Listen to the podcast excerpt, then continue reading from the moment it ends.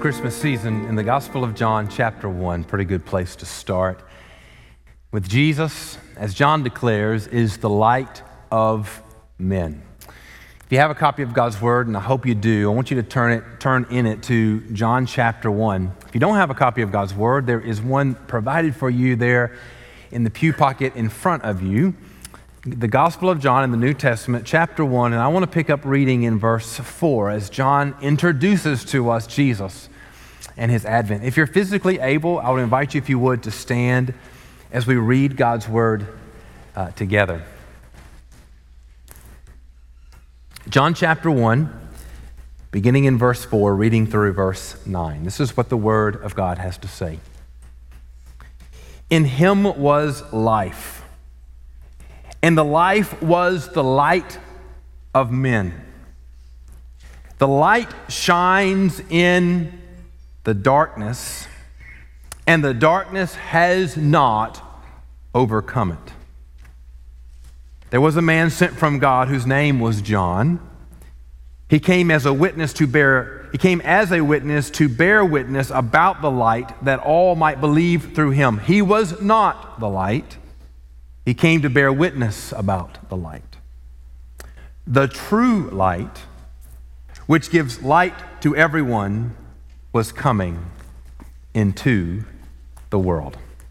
You know, when, when they, sometimes you'll hear people write articles or talk about the, the inventions that are the most significant inventions that have changed the world. And, uh, you know, in the modern world, we might say the internet or something like that, computer technology. But, but I, I continue to believe that the, the singular invention that has most radically changed the world around us is not only electricity, but, but the electric light bulb. It, it, really, you can divide world history in, in some way but between before electricity and after electricity. It changed the way we work, it changes the way we, we live, and in so many ways. We are able, through lighting, to push back against darkness. No longer today are our schedules of our lives dictated by the rising and the setting of the sun. And yet, even with all of this transformational invention, we still remain totally dependent on the presence of light. Light reveals what is, light exposes truth and disposes or, or, or dispels lies. In fact, one of the most basic things we rely on is light for our ability to move around and find our way. If you've ever been in a situation that is in total darkness, you are totally lost and, and, uh, and vulnerable.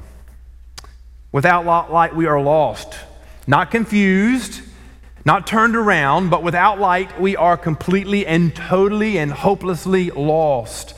Without light, direction has no meaning, and yet, even the faintest of light can be useful to give us direction and, and hope. Uh, you may be familiar, or maybe you're not, with the name Jim Lovell. He is probably best known for being the commander of the Apollo 13 mission that was supposed to go to the moon, but, but uh, so tragically wasn't able, but was able to, um, by, to return, return home. He tells the story of when he was a, a young pilot and uh, he had had some training in, off the coast of California in nighttime flying, but, but the, really the first time that he was required to use that training was, was in the field when he was flying off the coast, off a carrier, off the coast of still occupied Japan. And uh, he was, it was supposed to be a very simple mission. He was supposed to to, to go up and, and, and fly just a little bit out, stay in the pack and, uh, of other planes, and then come back and land on the carrier. Because of some weather issues, he was later told just circle the carrier and then land. All of this should have been very simple, but as it is sometimes, circumstances conspire against you. And when he got up off the carrier, he lost track of the other planes. And, and in the darkness of night, without the help of instruments, he quickly lost the uh, the, a sight of the, uh, of the carrier. But no problem. There's an instrument on those airplanes that would allow them to hone in on a radio signal of which the carrier was emitting. And he should have been able then to fly directly to the, to the carrier. The only problem was his instrument picked up on a radio signal in, out of Japan. And so, without light, without, without knowing which way is the sky and the, and the, uh, and the sea, without any, um, um, without any light giving him any sense of direction, he simply began to fly his plane toward the radio signal. And he knew, in fact, after a while, that it was taking too long. And so, he w- became very aware that he was lost, flying in the wrong direction. And that's a scary moment. He thought, well, I'll turn on a little, a little, he had a little, a little nightlight type thing in the, in the cockpit that would allow him to see some of his instruments, and maybe that would allow him to, to make his way back. And when he did, turning on that light caused all of his instrument panel to short out. So now he's flying blind in the dark, doesn't know where he's going, can't even now follow any radio beacon, and he realizes he's in big trouble. You ever been in a situation where you're total blackout darkness? Scary any situation, but when you're in a plane, the sky looks just the same as the ground. And trying to find a carrier in the middle of an ocean, even more challenging.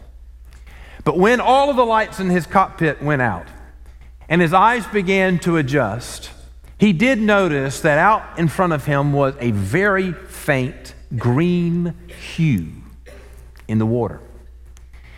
And he understood that uh, he, under, he knew what it was. It was, uh, it was an algae in the water that when the props of the carrier churned through it, it caused the, the algae to have a, a fluorescent glow, and he could see that. In the darkness of night, he was able to see that. He pointed his plane, followed the algae, and in fact was able to bring himself safely back to the carrier and land that night. Light even the faint glow of algae in the water can be the difference between life and death. As John begins his gospel, he begins with this most powerful introductory word. In him was life, speaking of Jesus, in him was life, and the life was the light of men. The light shines in the darkness, and the darkness has not overcome it. This Advent season, I, I want to pre- I will be preaching each sermon from the Gospel of John, declaring the good news that God's promise has been fulfilled and that the Messiah Jesus has come. And from the Gospel of John, I want us to see that he has come to disperse the darkness. This is what we're going to speak about today that He has come to bring salvation, that He has come to pay our ransom, that He has come to be the King of kings and the Lord of lords and the King of our hearts and to set us free. So today we begin with the glorious truth that Jesus has come to disperse the darkness. I want us to see this morning that the light of Christ dispels the darkness of this wicked world that the light of Christ is the light that overcomes the power of darkness. And that the light of Christ is the only, the one and only genuine, true light of God. Let's begin with that hopeful word that the light of Christ dispels darkness. You, you, you see that in the very beginning there in verse 4 where John writes these words In him was life, and the light was the light of men. The light shines in the darkness. You know, when light shines in darkness, it does a couple of things. And the first thing it does is it reveals, it exposes what is. When Jesus came, when, when the Bible says that he was the light of men, when Jesus came, he revealed to us the knowledge of God. When John says in verse 4 that Jesus is the light of men, he is saying that Jesus is the one who knows God the Father and who makes God the Father known to man. Jesus entered into a world that was full, and I mean full, of religion. Many in the day of, uh, of Jesus and when the Messiah Jesus came, were attempting to know God, please God, and earn God's favor through their own religious efforts. But, friends, outside of the light of Christ, God cannot be fully known. The old pagan promise that all hills lead to the same summit is a lie. Only Jesus reveals the truth of God the Father. The birth of Jesus was the fulfillment of God's promise that he had made all the way back to Eve. In Genesis 3, during the aftermath of the first sin and the consequences that it brought.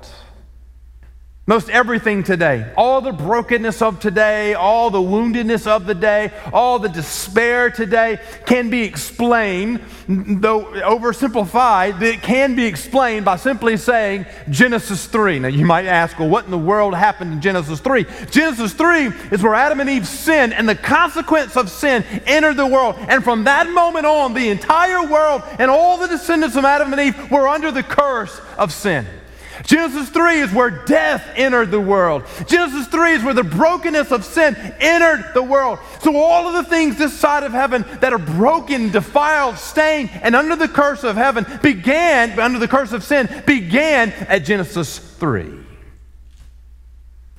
In the darkness of sin, the world is confused. In the darkness of sin, the world is blind to truth. And yet, even as God pronounced to Adam and Eve that they and their descendants would live under the curse of sin and the related consequence, even in that, in that moment, he promised Eve that one day her descendant would crush the head of the deceiver. And friends, Jesus would indeed crush the head of the deceiver, but he would also do so much more. He would restore what sin had destroyed, and he would be the light of God, perfectly revealing the truth of God. Now, this is not a new concept. In fact, all through Scripture, God is described as light, that God is light. Just, just a few representative verses here. Psalm 27 1 says, The Lord is my light and my salvation. Whom shall I fear? The Lord is the stronghold of my life. Of whom shall I be afraid? Psalm 37, verse 6 says, He will bring forth your righteousness as the light and your justice as the noonday. Psalm 36, 9 says, For with you is the fountain of life. In your light do we see light. Psalm 43 3 says, Send out your light and your truth. Let them re- lead me. Let them bring me to your holy hill and to your dwelling. Psalm 89 15 says, Blessed are the people who know the, the, the, the, fest, uh, the, uh, who know the festival shout, who walk, O Lord, in the light of your face. Psalm 104, verses 1 and 2 says, Bless the Lord, O my soul. Let, let my God, you are, my, you are very great. You are clothed with splendor and majesty, covering yourself with light as with a garment, stretching out the heavens like a tent. And then, of course, in the New Testament, 1 John 1, verse 5 says, This is the message we have heard from him and proclaimed to you that God is light and in him is, dar- is, is no darkness at all. From the very foundations of the world, God has been represented and understood as light. When John declares the advent of Jesus, he picks up on that, that familiar, old, faithful truth and says, Jesus now is the light of men. The law pointed to the holiness of God and the sinfulness of men. The light of Christ more perfectly revealed the glory of God and it more perfectly revealed the brokenness of sin. But he also revealed the truth of the gospel and the hope of salvation that all who believe in Jesus might know Jesus and by knowing Jesus might know God. Somebody say amen. Light dispels the darkness. And friends, we understand that and this is a principle we see in nature as well that life is only in the light of God. Notice how John puts these things together in verse 4. He says, In him was life, and the life was the light of men. In the natural world, life is dependent on light. And I think this is a, ref- a created reflection, the greater truth that our spiritual life is dependent upon the life and the light of God. Later in the Gospel of John, Jesus would declare, I am the way, the truth, and the life. No one comes to the Father but through me. Friends, eternal life is only found in the light of Christ. Abundant life in God is only found in the light of Christ. The law declares the glory of God, the righteousness of God, but to you and I, it only condemns. Our good works may, may have some temporary benefit, but they will never be good enough to earn or win our salvation. Only the light of Christ brings life to simple and broken men. As Jesus entered the world, a dark and broken world, he was the light of God, dispelling the darkness, pushing it back, forcing it into retreat. But John says something else in verse 5. He, he, look at what he says. He says, um, it was the light of, uh, was, was the life, in him was life, and the life was the light of men. The light shines in the darkness. And then what, look at what he says. And the darkness has not overcome it. Not only is Jesus the light that dispels, but he is also the light that overcomes. Now, when light shines into darkness, it exposes the works of darkness. Verse 5 begins with what seems like a simple descriptive statement the light shines in the darkness. It sounds like he's just saying, somebody turned on the lights. Jesus came and illuminated everything. However, I think this seemingly simple description is actually a declaration of war. I think, I think he's saying something here that's much more serious than just turning on the lights. You see, light is never neutral. Darkness and light cannot work out their differences so that they can coexist in a happy harmony. They don't ever get along. Where light is, darkness must flee. When you shine light into darkness, that's a conflict between the two. One must surrender to the other.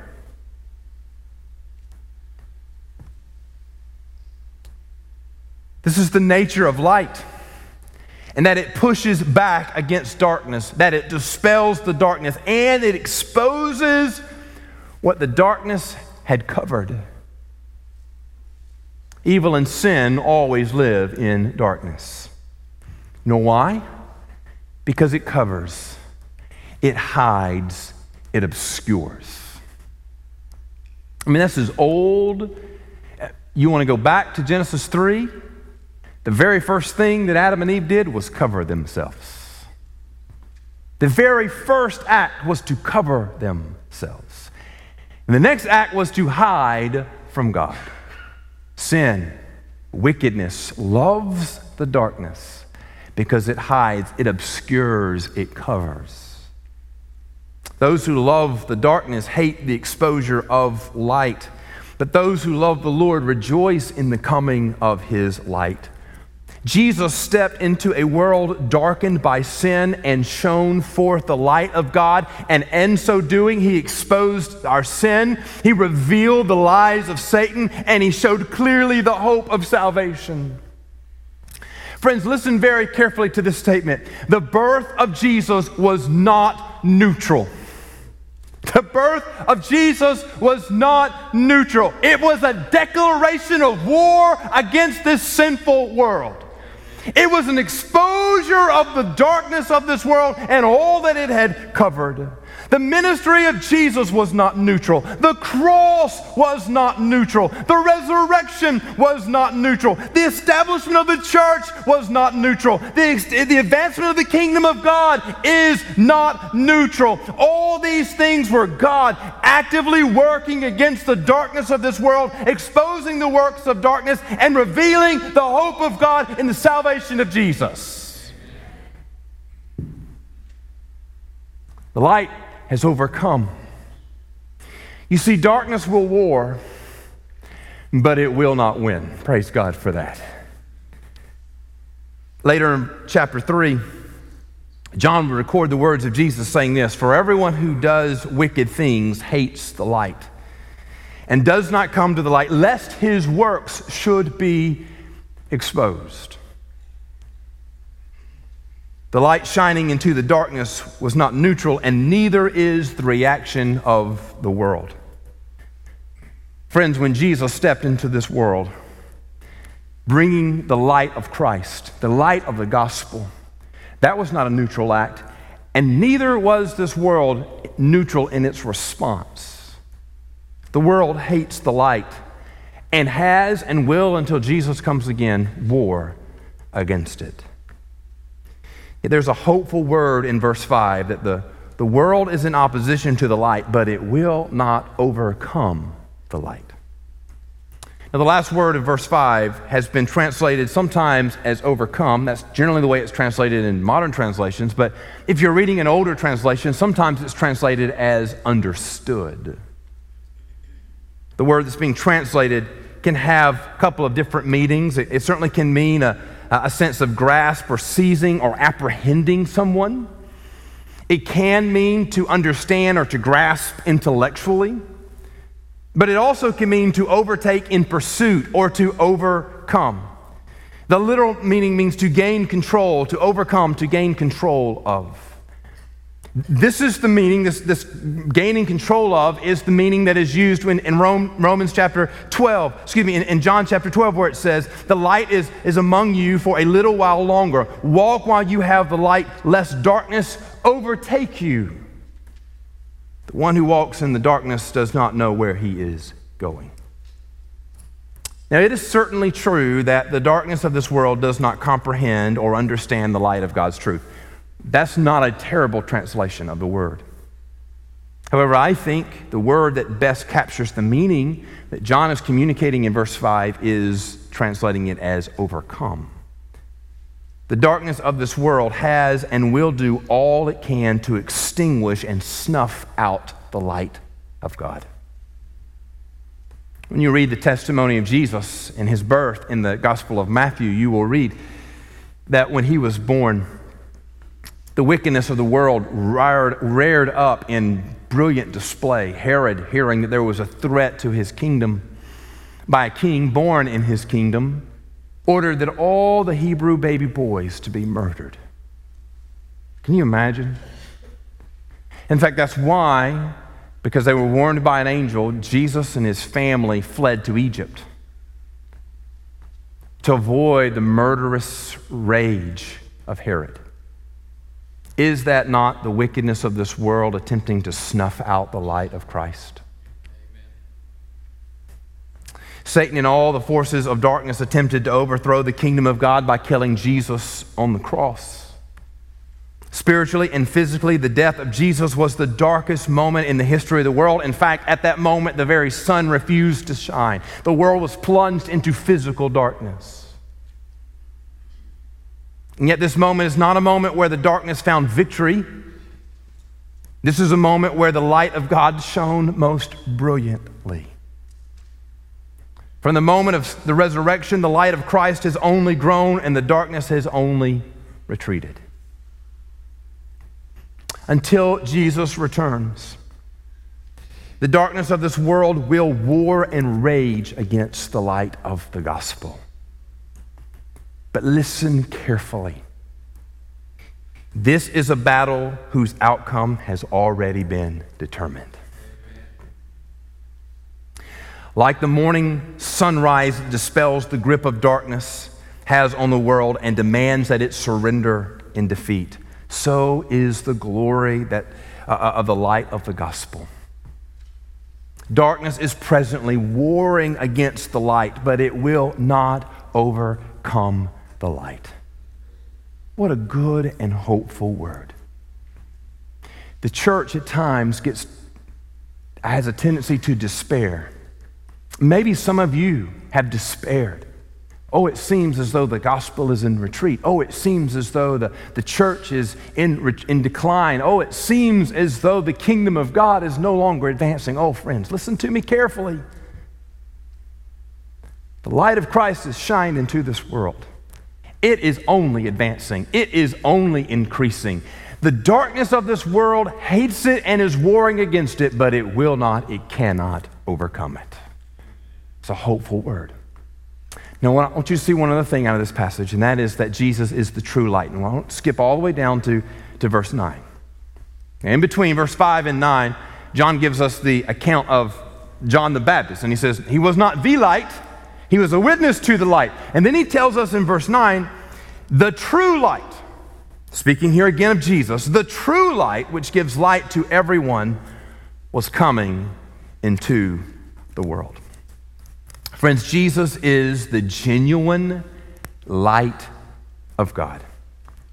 That's what verse 9 uses, that, that word where, where most of your Bibles translate as true light. That, that word simply means pertaining to being what something should be genuine, sincere, or true. So, this is the real deal. It's the, it's the genuine uh, truth, a light of God. John is making a distinction between Jesus and every other good thing. John the Baptist was a good thing, declaring, preparing the way for Jesus, but he was not the light.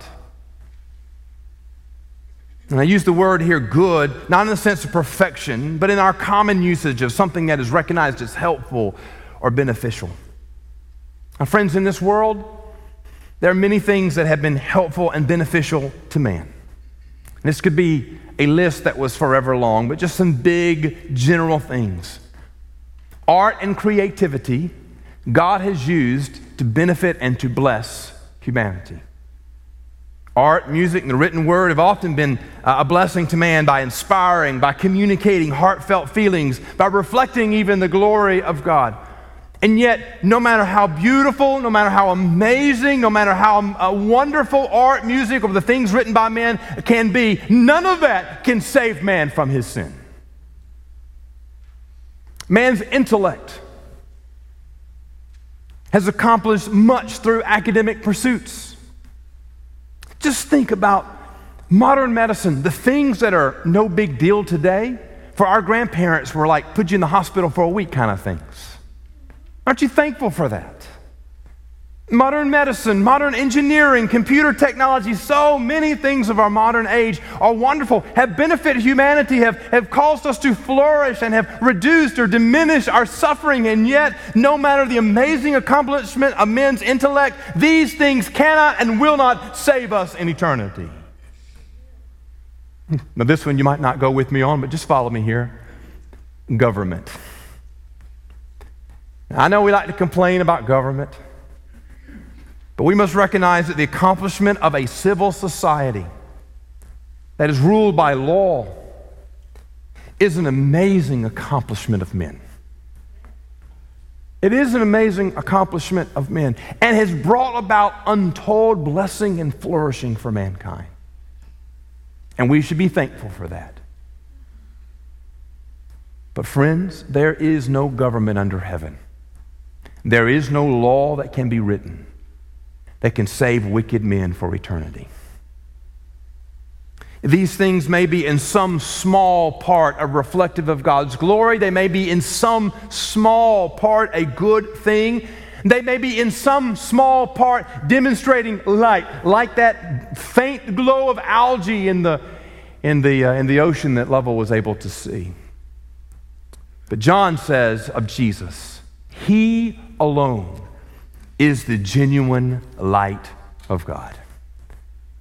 Friends, don't be distracted by substitutes. Don't be distracted by things that are similar or reflective. No, John says we turn our attention to the true light of God. And in Him is salvation only. In fact, I would just simply say the only hope of salvation is in Jesus. This side of heaven, the world will offer you many temporary, knock-off, imperfect lights. Listen, right now, you are hearing the, the, argument made that hope and salvation can be found in government. Just get the right government, just get the right law. You hear some talk about that technology can fix things and make things better. Just get the right technology. The world will offer all sorts of things that that promise good and health and healing. The world can only offer partial help and partial hope. Jesus alone offers true eternal salvation. The light of the gospel shines on all who would believe and would be saved. That's why John says in verse 12, but to all who did receive him, who believed in his name, he gave the right to become children of God, who were born not of blood, nor of the will of the flesh, nor the will of man, but of God. Friends, salvation, the hope of salvation, the knowledge of God, being made right in the eyes of God.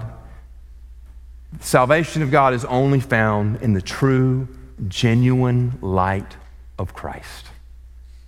As John begins his gospel, he declares the light of Christ has punctuated the darkness of this world, and in him alone is salvation. When I was in high school, I had an opportunity to travel to Hawaii. And I remember my, my dad telling me, now, son, the distance between Georgia and California is shorter than the distance between California and Hawaii. It's not so when they draw it on the map. That is true in actual miles. And the way it worked out for our travels is that when we left LAX airport to fly to Hawaii, we left in the evening. And so, almost immediately as we got up in the air and we left the west coast of the United States, we found ourselves flying through the dark of night. Now, there's a weird sensation when you fly through the dark of the night because you can look out your airline window and you see absolutely nothing. You can't see clouds. There's, there was, a, it was a, I guess, a moonless night because it was dark, dark. And so couldn't see any clouds. You could not see the, the, the, the water below you. And so it, visually, there was no difference between the water below you and the sky above you. It was just a vast expanse of darkness. Even the navigation lights on the plane, you could see blinking, but they blink, the, the, the light seemed to just emit and be swallowed up in the darkness of the night. Now, it's a long flight, four, five hour flight. And so, as you fly over the ocean, it, um, you, you, you, you somewhat get a comp, a, a, um, familiar with uh, just looking out and seeing nothing. But I will never forget the experience of when we got close enough to Honolulu to see the lights of the city. Now, I'm, I'm, I'm thankful that the, up in the cockpit, the, the pilots, hopefully they had GPS, they knew where they were going. But you know, it's a pretty amazing uh, feat to, to leave LA and to, to, to navigate yourself to a little dot of land in the middle of the Pacific Ocean. That's a big deal.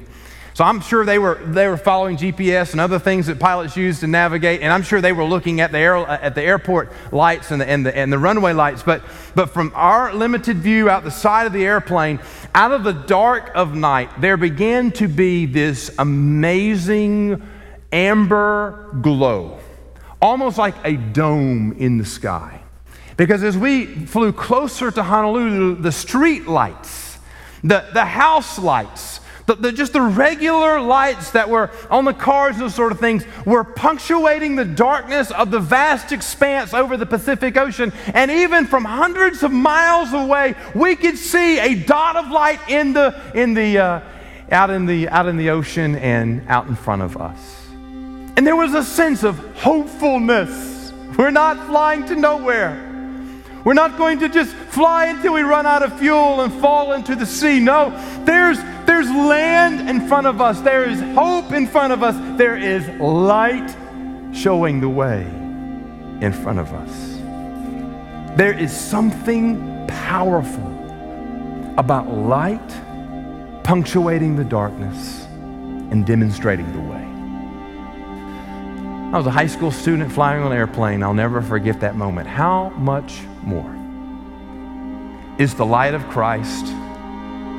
punching into the darkness of this world more glorious and more amazing.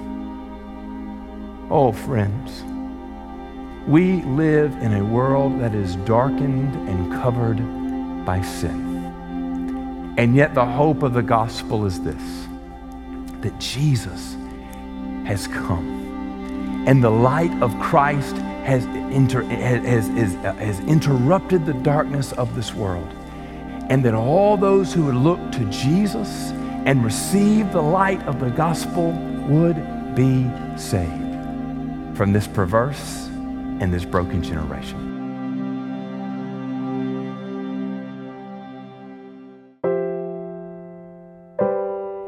For more sermons, blog posts, and other related content, go to bensmithsenior.org. That's bensmithsr.org. I would love for you to join us this coming Sunday at 201 Ava Street here in Waycross. Our morning services begin at 10:30 a.m. For more information about Central Baptist, go to cbcwaycross.org. Again, thank you for listening, and until the Lord returns, let us live each moment all for the King and all for the kingdom.